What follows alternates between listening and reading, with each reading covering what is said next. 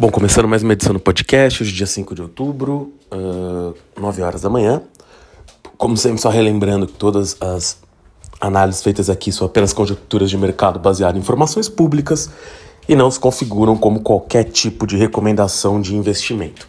Bom, começando semana passada, por causa de eleição e muita correria, não consegui gravar. Acabei deixando para gravar hoje quarta, uh, em vez de terça, que é normalmente.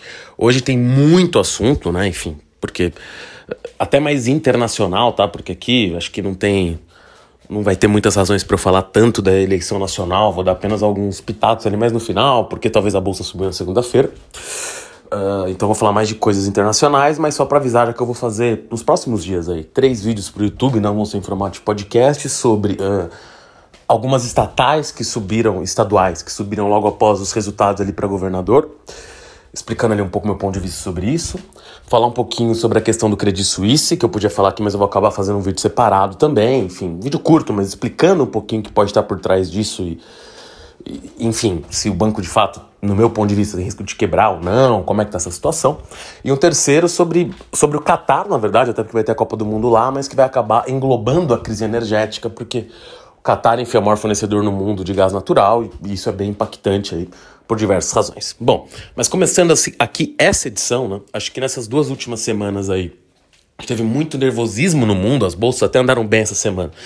Mas semana passada teve muito nervosismo em diversos mercados, desde questões geopolíticas até questões hum, econômicas mesmo.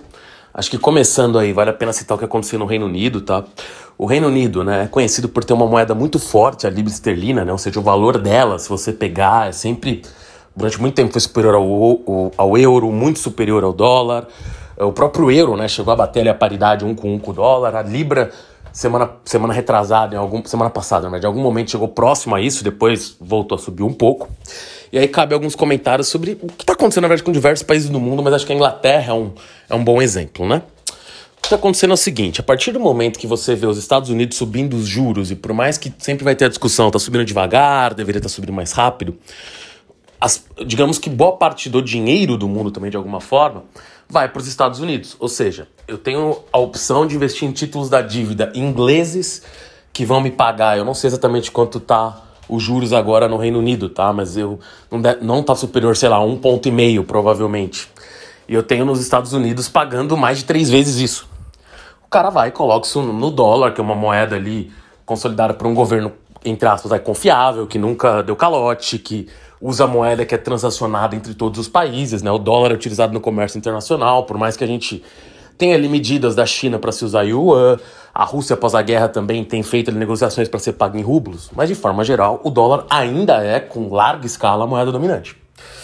Então o que acaba acontecendo é muito, muito investimento, muito dinheiro que estava em outros locais, inclusive financiando dívidas de países, flutua para os Estados Unidos. Isso acaba fortalecendo a moeda americana o dólar fica mais forte. Ironicamente, o Brasil, que tudo bem, também está com uma taxa de juros real, a maior do mundo, né? E real, que eu quero dizer, é descontando a inflação, né? Se pegar meramente a taxa de juros, a Argentina está com uma taxa de juros maior que aqui, imagino que a Turquia também. Talvez tenha algum outro país, mas eu digo assim, a real, a maior é do Brasil, quando você desconta a inflação da taxa real de juros. Então, claro, até por essa razão, e também pelo preço do petróleo, apesar de ter caído, ainda está relativamente alto, o Brasil ali, enfim o real até que não sofreu tanto, mas outras moedas sofreram muito, e a gente vai pro caso, o euro sofreu, o, I, o ien sofreu também no Japão, mas a gente vai pro caso inglês, porque a Inglaterra teve ali né, a queda do David Johnson, uh, David Johnson não, perdão, do Boris Johnson, desculpa, confundi o David Cameron com o Boris Johnson, enfim, saiu David Johnson. Teve a queda do Boris Johnson, né, aí teve uma eleição dentro do Partido Conservador um, inglês, para se definir o seu novo líder, acabou ganhando a Lizzie Truss, que é a nova primeira-ministra. E o primeiro plano dela, na verdade, deixou as pessoas muito confusas, porque ela tinha um plano de cortar mais impostos, ou seja, fazer o Estado arrecadar menos. E impostos, até parte desse plano foi muito criticado, porque seriam impostos até de pessoas de alta renda, até de ricos. Ela acabaria cortando impostos para toda a sociedade, mas teria impostos de mais riscos e de empresas envolvidas aí. E ao mesmo tempo aumentar os custos. Então, isso é tipo eu chegar na minha casa e falar, gente Uh, eu tive uma redução de salário na empresa, a empresa tá mal, fui mandado embora. Só que a gente vai gastar mais. Eu vou comprar mais duas TVs, a gente agora vai comer fora em vez de uma vez por mês, comer quatro. Então, assim, meio que a conta não fecha, né? E, e no caso, se ela imprimir dinheiro, ela vai aumentar a inflação que já está altíssima. Então, assim, realmente é, pareceu um plano que pode ser que, como eu sempre digo, as coisas são fluidas e complexas, mas não parece fazer muito sentido. E quando ela declarou esse plano, que ela queria cortar imposto, aumentar gasto, uh, inclusive gastos altíssimos, e, e esses completamente. Provavelmente todos os gastos têm um bom sentido, né? Pode não ser economicamente ou socialmente mais razoável, mas tem, tem alguma lógica por trás de fazer um gasto. Mas parte deles, inclusive, era para segurar ali né, o aumento dos preços de combustível. Então, uh, digamos que com o preço que os combustíveis estão na Europa hoje, tem sentido você fazer essa proteção para a população, até para empresas, né, enfim, que podem quebrar ali, que geram muitos empregos. Mas da forma que ela estava propondo a coisa, assustou muita gente. Uh, Ficou-se ali. Inclusive, uma coisa também que ocorreu, né, foi que o, os fundos de pensão uh, britânicos ali, né, estavam com investimentos em em ativos, né, ligados ali que para se valorizar precisariam de uma taxa de juros baixa. E querendo ou não, o Banco Central inglês também deu a entender que subiria as taxas de forma virulenta, digamos, vai para conter a inflação. Então você tem um país que está diminuindo a arrecadação, aumentando o gasto, com o juros subindo. Então, assim, é, ou seja, sua dívida vai ficar mais cara e você vai arrecadar menos. Ou seja, realmente é uma bomba relógio, né? Uh, ainda não teve ali, digamos, uma mudança de posicionamento da Liz Truss, mas o Banco Central inglês interviu no mercado, tentou valorizar a moeda, conseguiu estancar por hora o problema, até porque, digamos que isso foi ventilado pela Liz Truss, mas obviamente esse plano não está em execução. Mas sem sombra de dúvida, isso é um risco para a Inglaterra, né? Um país assim que, se a gente for pensar assim friamente, claro que ainda é um país rico, enfim, é, é, excelentes indicadores sociais, tudo, mas é um país que já vem pensando que foi durante, durante um bom período, né? Do século XX ali, e mesmo talvez do século XIX, uma das maiores poten a potência dominante do mundo, uh, vem em decadência, né, de alguma forma, e esse tipo de medida não parece ajudar muito a Inglaterra, e como eu disse, a esterlina já sofreu com isso. E por que, que eu, por exemplo, mencionei o Japão também? Porque a gente tem esses países sofrendo, até ironicamente, né, como o pessoal falava, como sofriam as economias emergentes. Por quê? Porque você pega, vou usar aqui o exemplo exatamente do Reino Unido e do Japão, na verdade. O Reino Unido ela tem uma produção própria de petróleo, uh, de gás ali, né? Que tira do mar, mas são países que importam muita coisa até por serem ilhas. Então, como o mercado internacional, uh, é, como eu comentei aqui, tem como principal moeda o dólar, esses países, uh, ao fazer importações, eles dependem disso para alimentação, para diversos produtos que, inclusive, eles são impedidos de fazer por, inclusive, serem uma ilha, né? Terem, terem um território limitado, uh, terras agricultáveis limitáveis, enfim, limitadas e produtos que eles não produzem mesmo. Uh, claro que todos os países do mundo sofrem isso, mas notadamente ilhas, por mais que tenham comércio eventualmente facilitado, se tiverem portos bem construídos e não estiverem longe de, de áreas habitáveis, só sofrem com isso. A partir do momento que você tem sua moeda desvalorizada, ou seja, o dólar se valoriza e você usa o dólar no comércio internacional, você precisa de mais dinheiro para importar. Claro que para exportações isso pode ser eventualmente interessante, porque quem exporta recebe é, dólares e consegue trocar por mais da sua moeda local. Mas para quem importa, isso vira um problema. Uh, e normalmente os países que a gente chama ali de emergentes ou subdesenvolvidos, enfim, ou qualquer outra forma, eles sofriam muito com isso, porque as moedas variavam muito. Nesse caso, você tem sim países que teriam essa condição sofrendo, mas você vê muitos países que seriam desenvolvidos, como o Reino, dentro desse jargão, né? Como o Reino Unido, como o Japão, sofrendo muito, porque. ou potencialmente podendo sofrer, vai. Porque eles estão numa situação. O, Re... o Japão ainda tem uma inflação mais baixa, mas de inflação, né? No caso do Reino Unido, uma inflação altíssima. Uh, a moeda se desvalorizando, ou seja, o poder de compra real do cidadão está caindo, porque a inflação está muito alta, está corroendo aquilo. E você tem também a moeda se desvalorizando, ou seja, internamente o cara já compra menos e tem um monte de coisa importada que está ficando mais cara ainda por causa da moeda. Então você tem assim, uma crise absurda dentro desses países. A solução não é simples, as medidas governamentais não parecem uh, terem sido talvez as melhores. Então, é, esses países estão numa encruzilhada que não é tão simples de resolver, tá? E, e que podem ter consequências muito grandes. Continuando aqui uh, nessa questão até um pouco de política, já que eu já mencionei o Japão. Uh, essa semana, salvo engano, na, na segunda-feira, à noite, saiu ali um alerta para os cidadãos japoneses até se esconderem ali, porque estaria, poderia passar um míssil né, sobre o país uh, atirado da Coreia, que teria proveniente da Coreia do Norte. Esse míssil passou pelo, pelo Japão, mas acabou caindo no Oceano Pacífico. O Atl é, enfim. Uh, e Claro que se gerou uma tensão, a Coreia do Sul disse que respondeu, os Estados Unidos também. Eles soltaram ali mísseis no mar também, enfim, uma espécie de resposta. Mas o que a gente vê é o recrudescimento da situação ali, né? O que, por hora, não indica que vai ter nada, mas não é interessante isso ocorrer no momento que a gente tem a guerra na Ucrânia ocorrendo de forma massiva, né? Então, é mais um fronte de preocupação para o mundo. Uh, por hora, não parece grande coisa, mas é aquilo, como eu sempre digo aqui, as coisas mudam muito rapidamente, se escalam muito rapidamente. A Coreia do Norte é um país que a gente nunca sabe muito bem como está a economia, como estão as coisas, o que está ocorrendo lá, quais as razões que levam esse tipo de exercício que eles fazem, se é só uma forma de se distrair até internamente, se eles estão desenvolvendo novas armas, é sempre muito difícil chegar a essas conclusões.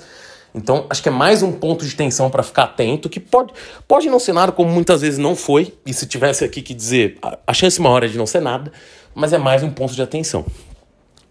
E aí a gente vai para a guerra entre Rússia e Ucrânia, uh, que internamente dentro da Rússia, né, o que parece é que a insatisfação com o Putin de fato cresceu, e, e quando eu digo cresceu não tem nada a ver com tirarem ele ou darem golpe, mas é, a insatisfação cresceu, ponto. Muita gente que foi convocado não queria ir para guerra, entre os 300 mil, né, tem os vídeos aí que viralizaram, é, viralizaram na internet, eu sempre tenho um pouco de cuidado com esses vídeos, porque eu não tenho a mínima dúvida que algumas pessoas fizeram isso, mas é sempre é complicado, né? Você quantificar por vídeos que podem ser milhares até o quanto aquilo atingiu toda a população, né?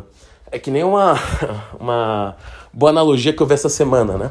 Se você for uh, na Vila Belmiro e ver ali, eventualmente ela não muito cheia, com 8, 9 mil torcedores, e depois você for uh, lá, lá em Belém, no Pará, ver um jogo do Paysandu e ver o estádio lotado, provavelmente você, vai, com mais de 30, 40 mil pessoas, você provavelmente vai inferir que o, a torcida do Paysandu é maior nacionalmente que a do Santos. E não necessariamente é verdade. Porque eu tô falando isso. Talvez a maior parte da população russa iria pra guerra e tal. Só que o que vai. Só que você não vai ver vídeos dos caras falando, não, vou pra guerra, até porque não tem muito sentido, mas de gente quebrando o braço você vai ver. Então é, é, é meio difícil quantificar isso, mas é nítido que, que caiu né, o nível de. Não, não vou nem falar de satisfação, mas de empolgação com essa, com essa missão que não termina, né?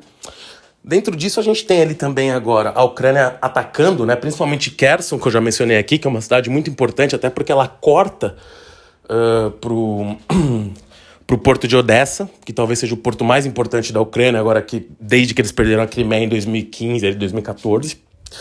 Então, é, uma cidade muito estratégica. Se a Rússia perder Kherson, vai ser muito complicado. Agora mesmo, antes de eu gravar, tinha algumas notícias dos russos falando que eles estão conseguindo segurar Kherson, mas é, manter a cidade, mas eram notícias até pelo tom, que não eram assim, estamos ganhando, estamos conseguindo manter, né? E para os russos soltarem esse tipo de comunicado é até curioso.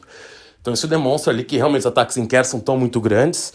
Uh, a Rússia fez ali os referendos, colocou né, o, essas quatro províncias ali, é, Lugansk, Donetsk, que é a província de Kherson, e mais uma, sob seu controle. Até falou que isso seria considerado ataque ao território russo, mas foi o que o pessoal disse. Uh, o Putin vai usar essa retórica, mas não é tão simples nem uh, definir ou colocar isso dessa forma, porque nem o, nem o controle total dessas províncias ele tem. Então ele está falando, as províncias eram território russo, mas parte delas, quando ele fez isso, já estavam sob domínio ucraniano. A própria província de Kherson, parte dela já estava sob controle ucraniano quando os referentes foram feitos. Então é um pouco esquisito. Um, vai ficar agora sempre essa questão da, da, da bomba atômica, né? Ah, o Putin pode usar, e claro que ele pode usar. Mas o curioso é que você sempre pega alguns comentaristas que falam que ele vai usar isso desde. Puta, desde fevereiro, né? A gente já tá em outubro. Isso não quer dizer que ele não possa usar. Eu tô falando só que assim. Hoje em dia basta você ver a internet, né? as pessoas vivem de alarmismo, é, manchete em caixa alta lá, em caps lock no YouTube, vai usar bomba atômica amanhã. É um pouco mais complexo que isso, né? Ontem saíram-se algumas reportagens que o, teriam indícios de que armas nucleares ali estariam sendo movidas pela Rússia os Estados Unidos também não sei até que nível os Estados Unidos conseguem uma informação desse nível, né? E, e, e até quem está no jornal também consegue, né? Porque eu digo, é muito difícil acreditar em tudo quando você está falando de uma coisa assim. Mas que eles ainda não teriam indícios uh, de que nada estaria se movendo, e até agora a gente realmente não, não ouviu nada concreto sobre isso.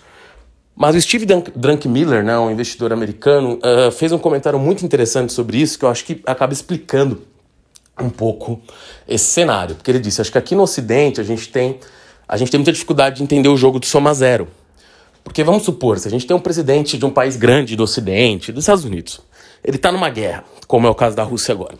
Se ele perde a guerra, ele vai ficar desmoralizado, ele vai ter muitos problemas, mas provavelmente ele vai sair do governo, ele vai, vai dar palestras ou vai, vai trabalhar em alguma fundação e vai ter um bom salário. Então ele vai ter uma vida. No caso da Rússia, não quer dizer que o Putin vai ser.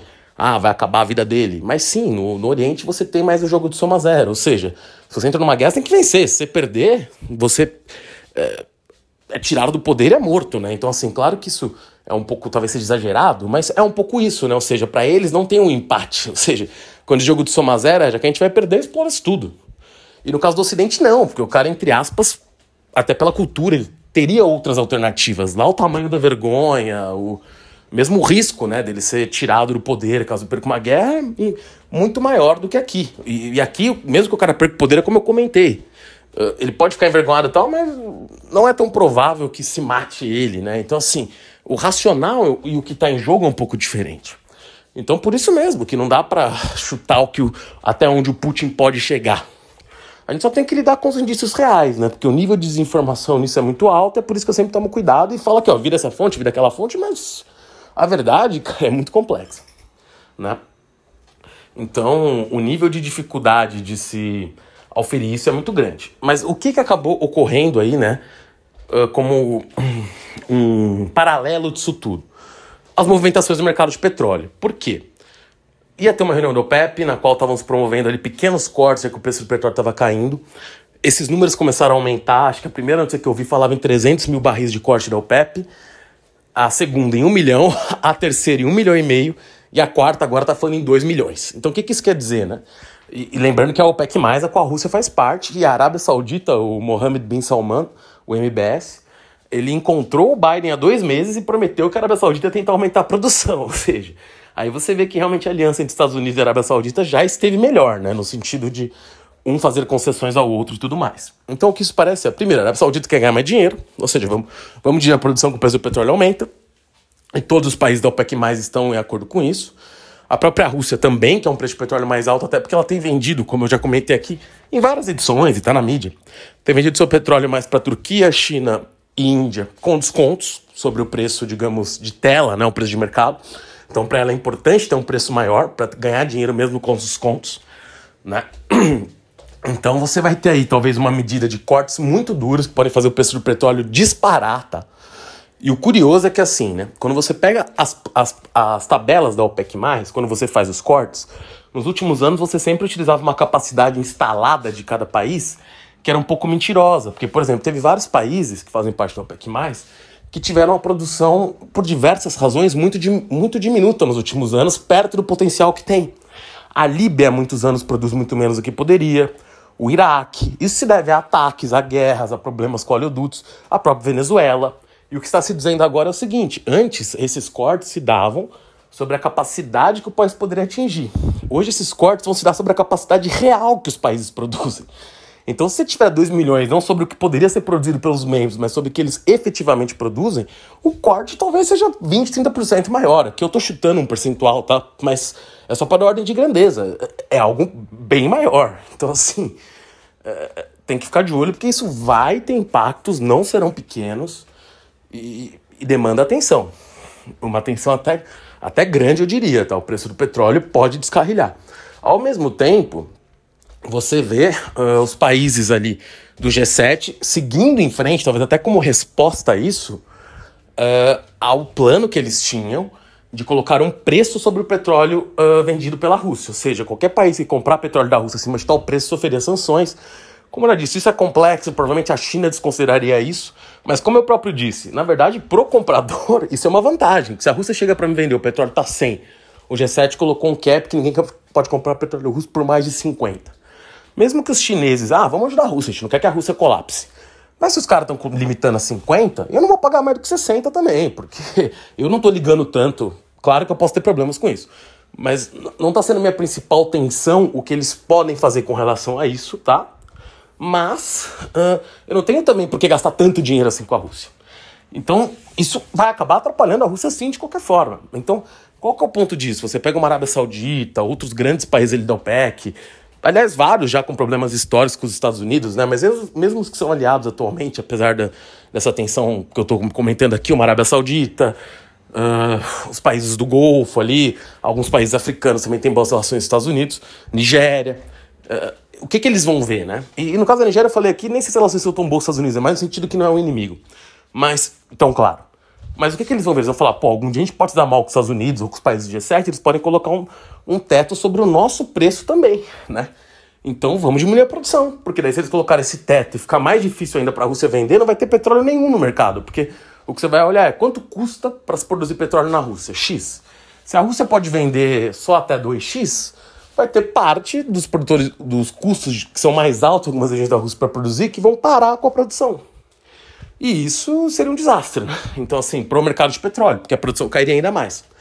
Então, você vê que é um jogo de forças entre consumidores e vendedores de petróleo, né? E aí os Estados Unidos vai ter outros desafios internos nesse sentido, porque ele limitou um pouco o fracking, ele limitou explorações no Alasca, e talvez ele tenha que flexibilizar isso para aumentar sua própria produção, para não faltar petróleo para aliados, principalmente com a crise energética na Europa, né? E, e isso é assim, outra medida da Rússia aí com o apoio dos países do Golfo, uh, de pressão sobre a Europa. Os países do Golfo provavelmente não estão pensando, ah, vamos prejudicar exatamente a Europa, mas estão pensando em se defender e ganhar mais dinheiro. E isso, claro, quem vai sofrer mais é a Europa por causa da diminuição uh, ou quase zerou, né, o escoamento de gás para a Europa.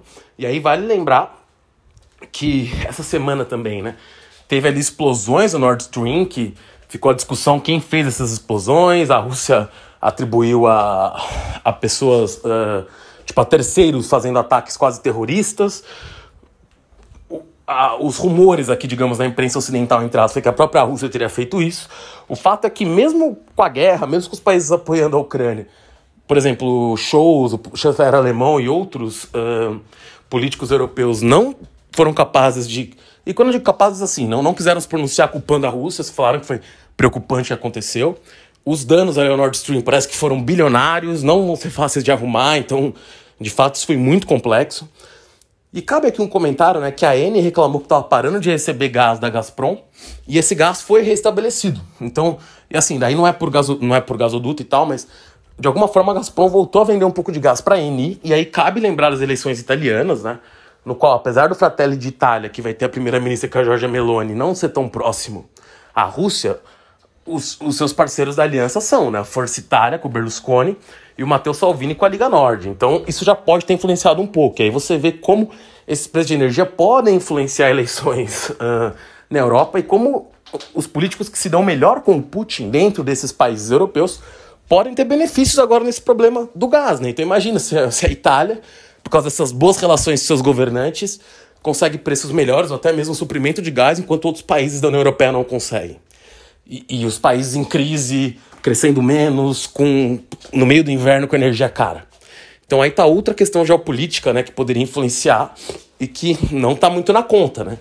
Então esse é um primeiro indício, isso ainda não está acontecendo assim de forma absurda, mas é um indício que mais uma vez, né, como acontece sempre, a energia seria usada ali como uma forma uh, de pressão né, em cima de governos e podendo, inclusive, influenciar de forma direta a política europeia. Uh, Para finalizar, dois comentários. Um são sobre os Estados Unidos, que está limitando a venda de diversos tipos de chips, mais uma vez, né, para a China, de componentes que fazem semicondutores, de forma a tentar atrapalhar o desenvolvimento de equipamentos uh, mais, mais uh, no sentido de chips semicondutores, né, mais avançados na China que rivalizariam com os americanos, inclusive no, no setor militar. Uh, isso nunca é tão simples de controlar, tanto que se viu depois que a China fez o computador quântico mais rápido do mundo. Uh, enfim, e ele tinha componentes americanos que chegaram lá de alguma forma e isso já não era muito permitido. Então a fiscalização disso não é tão simples, mas é sim um indicativo do Biden de querer parecer mais duro ali também com os chineses, até para ganhar alguns votos ali no Congresso, talvez, de congressistas mais críticos à China, mesmo dentro do próprio partido, e que vai aumentar as tensões com a China de novo, né? Então, vale a pena ficar de olho como isso vai ser implementado, que ninguém ainda sabe, mas é algo complexo eh, e que os Estados Unidos provavelmente vai levar para frente, até porque é uma das poucas pautas bipartidárias que você tem nos Estados Unidos, digamos, é ali o confronto com a China, né? Uh, e vale aí lembrar que na guerra entre Rússia e Ucrânia, a Ucrânia agora estava recuperando algumas cidades e algumas coisas chamaram a atenção. Primeiro, foi que os tanques russos eram muito velhos, tinha tanque. Não todos, tá? Mas alguns tanques eram para 40 anos de uso, então isso demonstra que realmente a Rússia, de alguma forma, hum, usou muita coisa. Pode até ter mandado primeiro os equipamentos mais velhos que tinha, mas sim, usou ali bastante coisa que tinha guardado. E a segunda coisa é que tinham drones iranianos, né? O que chama atenção é o fato da Rússia estar tá precisando comprar drones do Irã. Mas o que mais chama atenção é que esses drones iranianos tinham componentes, ao que parece, ocidentais. Então imagina, se o pessoal está conseguindo vender equipamento para o Irã fazer drone, como é que vão barrar para a China, né? E quando eu digo que estão conseguindo, assim, efetivamente, claro que podem talvez não, não devem ser coisas de última geração que estão chegando no Irã, mas o fato é só mostra como é difícil barrar esse tipo de coisa, né? Não é muito simples. Uh, ah, para finalizar, só falando um pouquinho sobre as eleições, mas não sobre um julgamento de primeiro e segundo turno, falando sobre a subida da bolsa pós-eleições, tá? Eu comentei aqui muitas vezes que eu nunca achei a eleição tão desastrosa quanto alguns achavam com qualquer resultado. Uh, para a bolsa, no caso, para o país é um pouco mais complexo.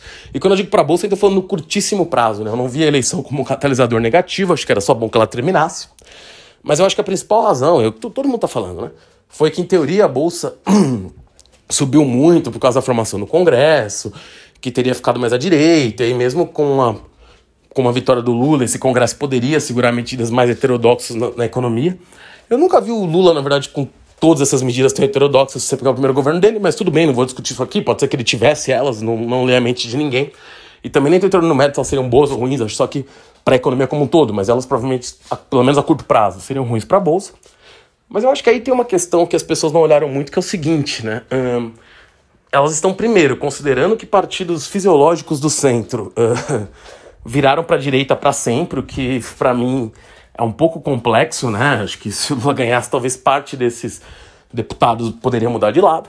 E sim, talvez você tenha, você tenha uma parte maior de deputados que foi eleito que está mais abraçado ali uma bandeira que você pode chamar de ligar ao Bolsonaro, pode chamar de bolsonarista, enfim. Mas me parece mais nos costumes. Na economia, eu tenho um pouco de dificuldade de prever exatamente o que essas pessoas pensam.